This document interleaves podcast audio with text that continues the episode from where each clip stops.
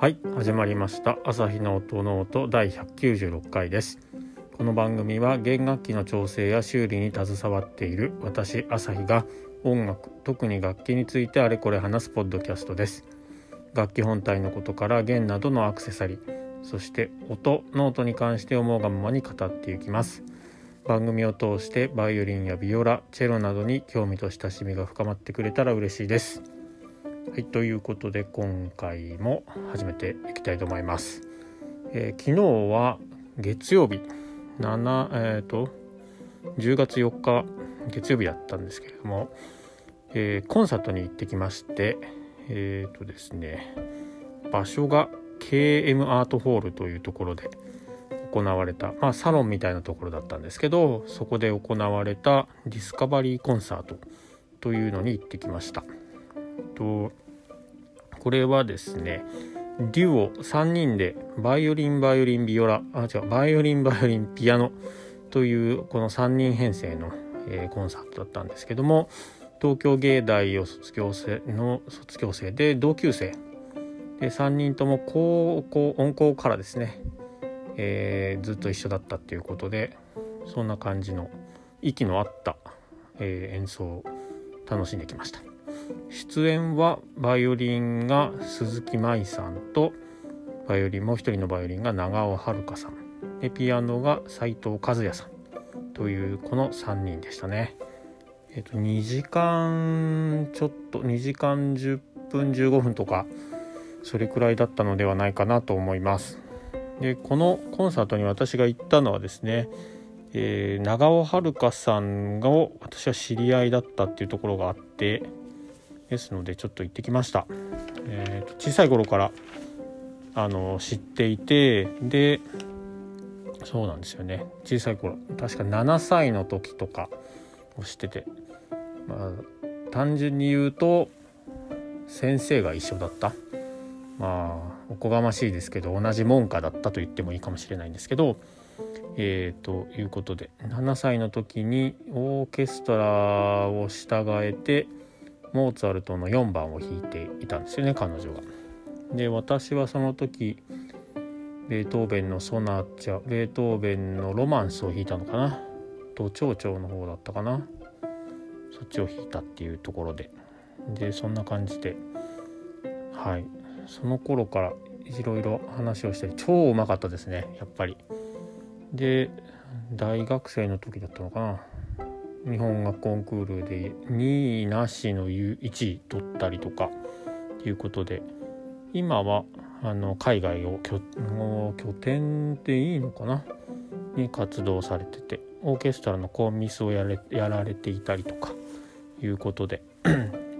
そうなんですね。でえー、うちのお店でよく弦も買っていただけるんでそのところでちょっと顔見せではないんですけど、えー、遊びに遊びにっていうのも変だな。演奏を聴きに行ってきたっていう感じですね。プログラムを申し上げますとかなり、えーと、面白いというかバラエティに富んでいてクラシッククラシック、えー、バロックとかその辺から現代ジャズアレンジな曲とかですね。そういったところまであって、えー、曲数でいうと1234567アンコールを含めると 8, 8曲ですねというちょっとボリュームたっぷりの、えー、感じです。えー、ほとんど知らない人ばっかほとんどじゃない半分ぐらい知らないですね。ワーシャ・アザラシギリさんとかアルフレッド・タンダンブロージオさんとかえーとそんな感じこの方たち知ってますか皆さん私は全く知らなくてでも曲すごく美しかったり、えー、それぞれのやっぱりこう元となる日本人でいうとこう雅楽とか、えー、そういったところとかあると思うんですけどそれぞれの国の、あのー、なんだろうフォークというか伝統的なリズム感とか音階もあったかな。そんな感じのでもうすごい楽しい、えー、プログラムでした。もちろんバッハがあったり、えー、ショスタコーヴィッチがあったりバルトークがあったりそんな感じですごく楽しい時間を過ごせましたね。一曲一曲に解説というか、えー、そういうのがあったりとかもしてそうなんですよね。こう情景がより浮かんでくるっていうところがあったりですね。はい。そんな感じの。コンサートはすごく楽しかったです。でバイオリンバイオリンピアノっていうこの異色のデュオというかいうのはなかなか本人たちも言ってたんですけどこの編成の演目というか曲を探すのが大変っていう風なお話をされていてちょっとアレンジをしてみたりとかそういうところ編曲というか。例えば、えーと、バイオリンチェロピアノのチェロの部分をバイオリンにちょっと書き直すっていうわけではないんですけど直してみたりとか編曲したりとかっていうようなことがあったり。ですねすごく大変そうだなとも思ったんですけど。はい。でまあ2人バイオリンがいるのでですのでバイオリン聴いてたんですけどやっぱり音は違いますよね。それぞれ。弾き方も多分違うような感じがしていて、まあ、専門家ではないので私は演奏とかさっぱり分かんないんですけどやっぱり、うん、音が全然違う楽器も違いますし使ってる弦も、えーと、シンセティックの弦とガット弦っていうところで全然音が違うとこがあってすごくある意味ガット弦の方がチェロパートとかやっててそういう感じだったのかないうのもあったりですごく、うん、ね、練られてるというか感じがしましたね。3人とも日本でずっといるわけではないのでなかなか会えないということでリハーサルも1回しかやってないって本人たち言ってたんですけどですけどやっぱり高校と大学つまり7年ぐらいはずっと一緒に同じクラスだったって言ってたのでですのでその辺はやっぱりなんだろうこう若い頃というか学生時代に同じ釜の飯ではないですけど同じ教室で同じこう雰囲気を共有していた仲間っていうところで時間が空いてもパッと合うんだなっていうのも感じたりとかしていました。はい、ただ一番面白かったのはそのやっぱり音が全然違ったのでバイオリン2つ。えーと、バッハのあの2本のバイオリンのためのコンチェルトあの2単調ですねあの通称で言うと皆さんドッペルっていうと思うんですけどあれをまず1曲通して123楽章をやられてたんですけど2台とも全く音が違うので違って聞こえてきているので、まあ、演奏のその仕方とかアプローチも違っていたのでこの辺は2台がこうお互いにこう寄り添うっていう感じではなくてこうん今日うんとなんだろうな。戦ってるというか競って演奏するの競争っていう感じにも聞こえる。共に演奏するの競争っていうか競ってるわけではないと思うんですけどこうやり取りがあそっちがあなたがそう弾くなら私はこう弾きますみたいな。そんなところまで考えてはないとは思うんですけどそんな感じで音色が全然違って演奏の仕方もやっぱりこうオーケストラのコンミスの人とソロ活動をされてるとかっていう形だとやっぱり全然演奏の音の出し方とかも違うんじゃないのかなと勝手に私は思ったんですけどその辺でこのドッペルがこうなんでしょうファーストバイオリンとセカンドバイオリンと全然こう、ま、いい意味でマッチしてないというかこう、うん、その辺は聞いててなるほどバッハはそういうふうにこのドッペルはそういうふうに演奏しても面白いのかっていう感じがして、うん、かなりあの楽しかったですねこの曲聴いてる時は。自分ももちろん両方ともファーストもセカンドも弾いたことがあるしあとトゥッティというかそのオケの方オケの方は本当斎藤さんこのピアニストがなんだろう伴奏者じゃなくてもうピアニストとしてその2人のバイオリンのをなんだろう要はある意味ビオラチェロコントラバスはないかもしれないですけどそのパートをピアニストとして弾いてるっていう感じがすごく感じられてこのバッハのドッペルはすごく良かったですね。私は引き込まれてしまいましたね。うん。あとはバルトークのこれも初めて私聞いたんですけどなんかバルトークっていうとすごくこうテクニカルでというかすごい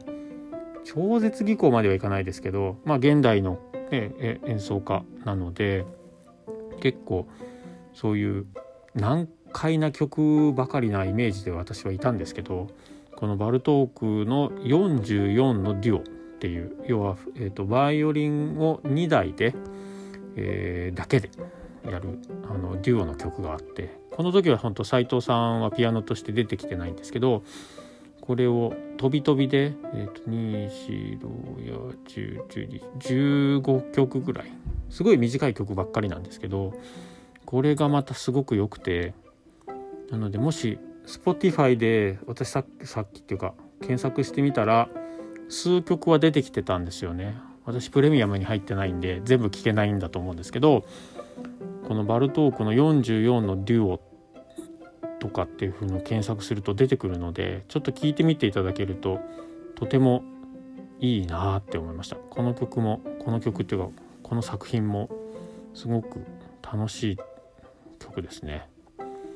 タイトルがすごく面白くて「ルーシの歌」とか、えー、ハンガリーの行進曲「おとぎ話」とか「新年の挨拶とかですね「悲しみ」とか「ルーマニアの旋部」とかいろいろこうタイトルがついてるんですけど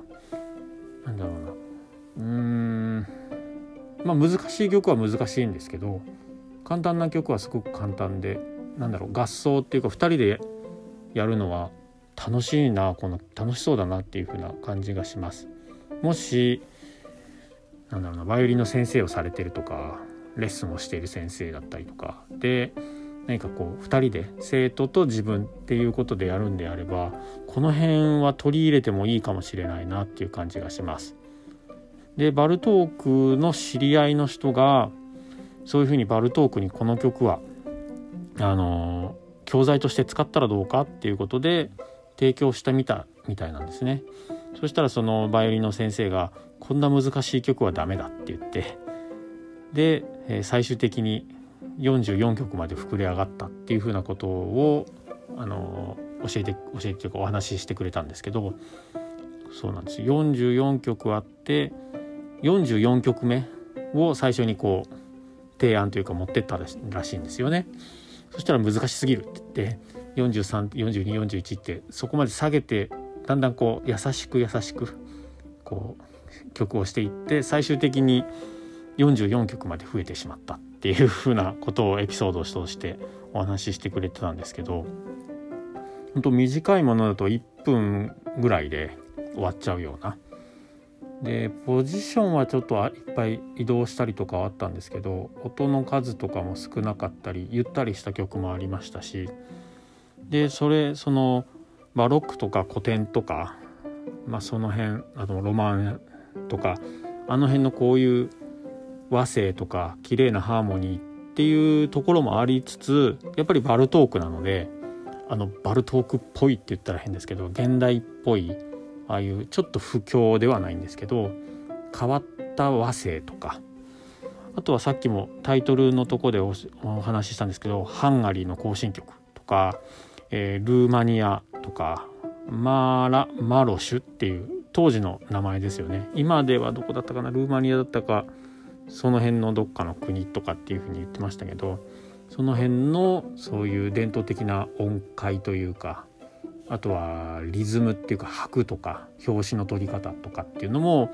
すごく入っていてそれぞれの小さなその44曲の中の一つ一つにそういうのが散りばめられていてうんすごく楽しいんだろうな弾いてみるとっていう感じがしましたのでもし聞いたことがないとかいうことであればちょっと検索をして聞いてみていただければと思いますし本当教材としてもすごく使えるんじゃないかなと思うのでのやっぱり知らない曲ばっかりだと思うんでその辺の馴染むか知ってる曲をやるっていうところのあの部分はない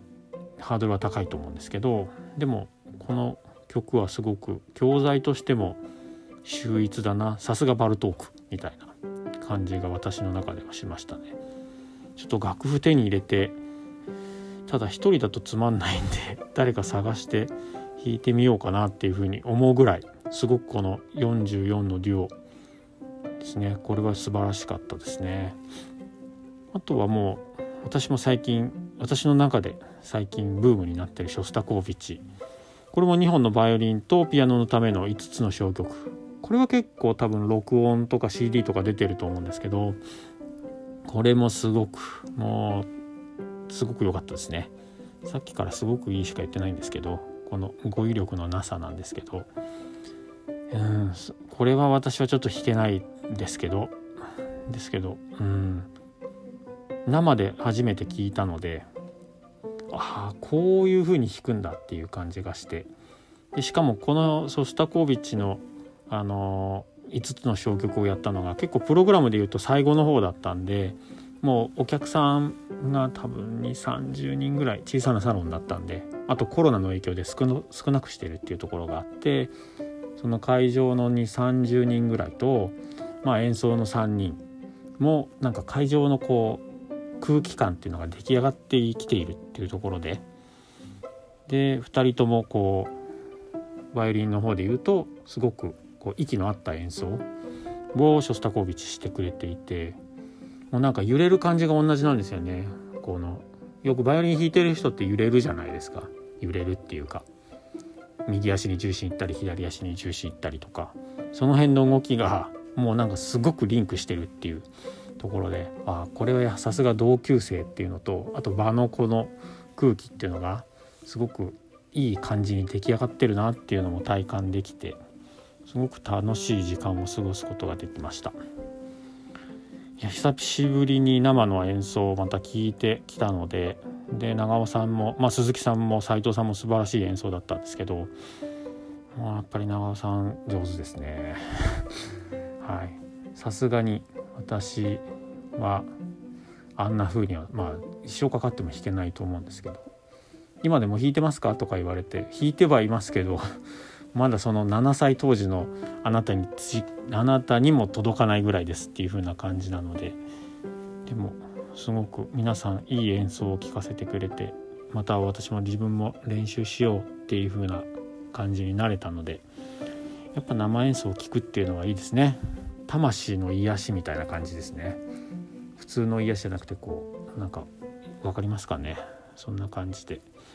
今後もまたそういうコンサートがあったら行こうかなと思いますし是非ね、まあ、鈴木さんもそうですけしちょっとお話しさせていただいたりとかしたんですけど長尾さんとかも是非こうちょっともしお近くでコンサートとかがあれば聞いてみていただけたらなと思いますし私もまあインタビューじゃないですけどもしその辺のお話もしてみたんですけどあのここの番組にあのゲストとしてまあ私インタビューじゃないですけどちょっとお話ししてそれを配信させてしませんかって言ったら「あ面白そうですね」っていうふうな言葉もいただけたのでもし機会があればあの何でしょう呼んで呼んでというか収録してお届けしたいなと思います。はい長尾さんは確かハンガリーですね。ハンガリーの国立歌劇場管弦楽団の第一コンサートミストレスですね。ですのでなんかもう今日明日ぐらいにはハンガリーに戻られるっていうことなんですけど。また12月に戻ってくるっていう風な話があったので私が忙しくなくて向こうもスケジュールが合うようであれば少しお話をして録音してここで紹介できたらなというふうに思っておりますのでちょっとお楽しみにしてみてください。どうなるかわからないですけれども。はい。ですのでそんな感じで昨日は、えー、コンサートに行ってきましたということで本当は昨日のうちに更新をしたかったんですけど、まあ、遅くなってしまったというのと